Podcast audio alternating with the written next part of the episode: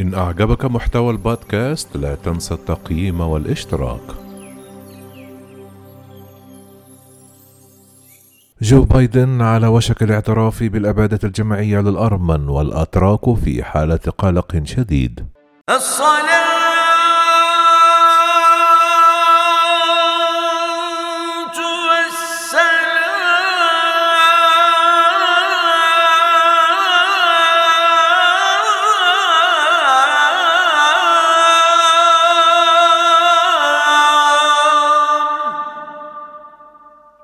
تدرس إدارة بايدن الاعتراف بالإبادة الجماعية للأرمن من قبل الإمبراطورية العثمانية حسب ما أفاد إيان بريمنر من GZERO Media في الفترة التي سبقت يوم ذكرى الإبادة الجماعية للأرمن في الرابع والعشرون من إبريل.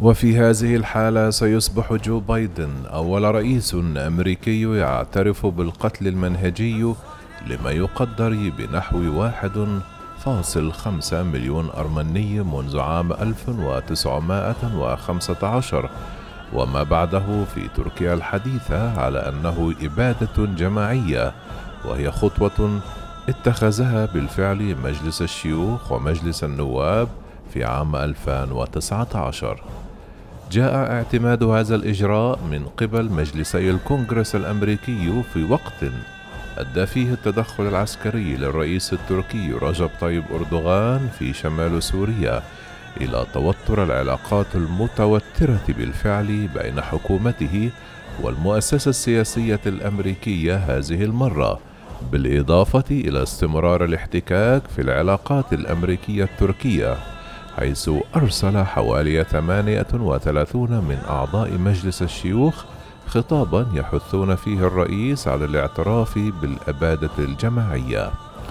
بدأت الفظائع باعتقال المثقفين الأرمن في القسطنطينية عام 1915 واستمرت ببرنامج مركزي للترحيل والقتل والنهب والاغتصاب حتى عام 1923 ثم طرد الأرمن العاديون من منازلهم وإرسالهم في مسيرات الموت عبر صحراء بلاد ما بين النهرين دون طعام أو ماء.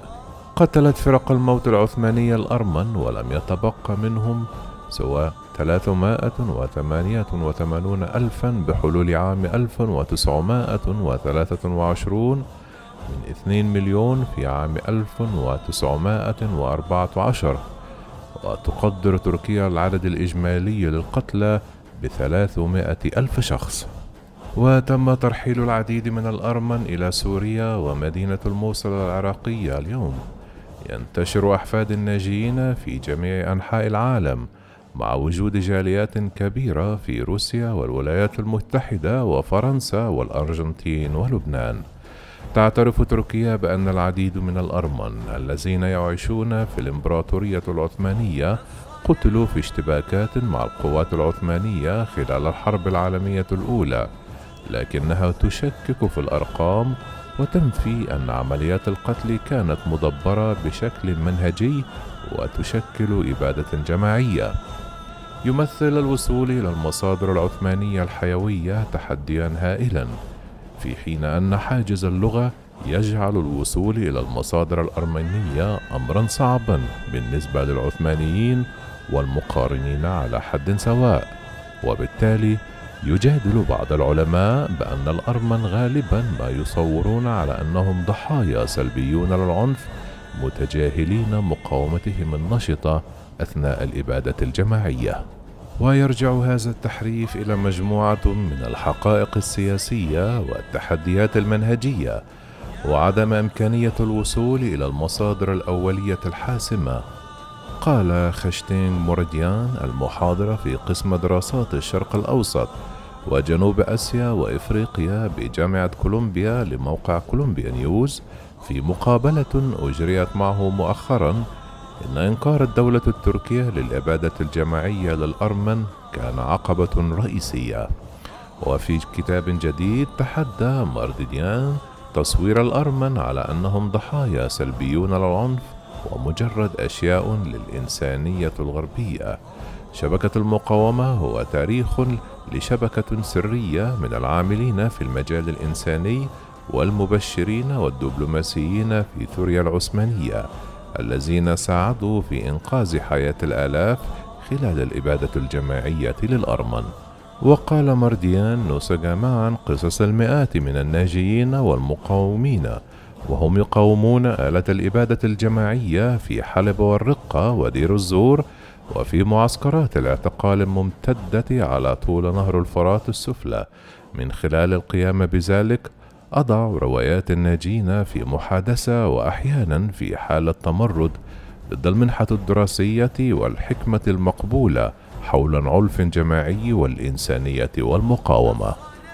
كما أوضح أن الحالة الأرمنية توضح إلى أي مدى يتم قمعها من السرد عندما يتم إبعاد أفعال وأقوال المجموعات المستهدفة إلى الهوامش عندما يستخدمون المؤرخون مصطلح سيفر بيرلينك الكلمة العثمانية التي تعني التعبئة. غالبا ما يفترض أنهم يناقشون الإبادة العامة للأرمن لكنها تستخدم أيضا للإشارة إلى حلقة أخرى أصغر ولكن مهمة من النزوح الجماعي التي حدثت في نفس الوقت تقريبا فيما يعرف اليوم بالمملكة العربية السعودية. ويروى فيلم سفر بيرليك قرن على الجريمة العثمانية في المدينة للكاتب السعودي محمد السعيد قصة ترحيل سكان المدينة المقدسة من قبل الجنرال العثماني فخري باشا. تحكي كتب التاريخ عن الدفاع البطولي الذي قام به فخري باشا عن المدينة في حصار المدينة المنورة عام 1918 لصد الهجمات المتكررة من قبل المقاتلين العرب. المدعومين من بريطانيا لحسين بن علي شريف مكة ومع ذلك تفضل الكتب إخفاء ما حدث في عام 1915 قبل الحصار عندما أجبر فخري باشا سكان المدينة المنورة على ركوب القطارات وأرسلهم شمالا إلى سوريا الحالية وتركيا والبلقان والقوقاز. وقال السعيد لصحيفة عرب نيوز في مقابلة أجريت معه مؤخرا كانت جريمة سيفر بليك محاولة لتحويل المدينة المنورة إلى موقع عسكري حاول الأتراك فصل المدينة عن محيطها العربي وضمها إلى الإمبراطورية العثمانية لتبرير حكم ما تبقى من العالم العربي. وقال إن التاريخ لا ينبغي أن ينسى ما حدث في المدينة المنورة خاصة وأن المصادر التاريخية القليلة التي وثقت الأحداث موجودة في الأرشيفات العثمانية والإنجليزية والفرنسية. وعلاوة على ذلك فإن مصادر المعلومات محدودة للغاية وليس لدي أحفاد من كانوا في المدينة المنورة الكثير من الوثائق تم تهجير الكثير من سكان المدينة قال السعيد الكثير منهم لم يعودوا. قال جوزيف كشكشيان الزميل الأول في مركز الملك فيصل للبحوث والدراسات الإسلامية في الرياض متحدثا عن تجربته في عام 2019 عن تجربة نزوح الأرمن وكيف كانت جدته من بين الضحايا. وقال لم نقبل يدها أبدا ولا حتى مرة واحدة. كانت كنا دائما نفتقدها وكنا نتحدث عنها طوال الوقت. كانت عيون والداي الراحل دامعة في كل مرة كان يفكر فيها في والدته. قال كشكشيان أن كل عائلة أرمنية لها قصص متشابهة وأضاف نصلي من أجل أرواح الضالين ونسأل الله تعالى أن يمنحهم الراحة الأبدية.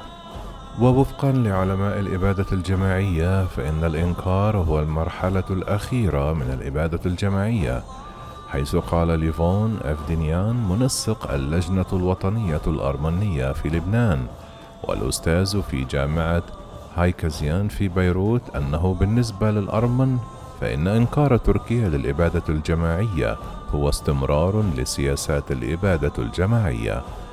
بهذا المعنى فإن الاعتراف من جانب تركيا وأعضاء المجتمع الدولي هو خطوة أساسية على الطريق الطويل لاستعادة العدالة والتي ستشمل حتما بالإضافة إلى الاعتراف والتعويضات ورد الحقوق. وبصفته مرشحا ديمقراطيا للرئاسة غرد بايدن في الرابع والعشرون من إبريل من العام الماضي أنه إذا تم انتخابه فسوف يتعهد بدعم قرار يعترف بالإبادة الجماعية للأرمن وسيجعل حقوق الإنسان العالمية أولوية قصوى. في عرضه السريع بتاريخ 22 من مارس حول إمكانية وفاء بايدن بوعد حملته في الشهر المقبل. لخص بريمنر من GZERO الوضع بهذه الطريقة. هناك الكثير من الأشياء التي تسوء في تركيا الآن. لقد قاموا للتو بسحب بلدهم من اتفاقيات إسطنبول. الاتفاقيات الأوروبية التي تهدف إلى حماية المرأة. كما قال أردوغان للتو محافظ مصرفه المركزي الجديد. الاقتصاد ليس على ما يرام. إنه يقوم بقمع حزب الشعوب الديمقراطي المؤيد للأكراد حزب الشعوب الديمقراطي. لكن النبأ الكبير هو أن أردوغان على وشك مواجهة تحد دبلوماسي آخر.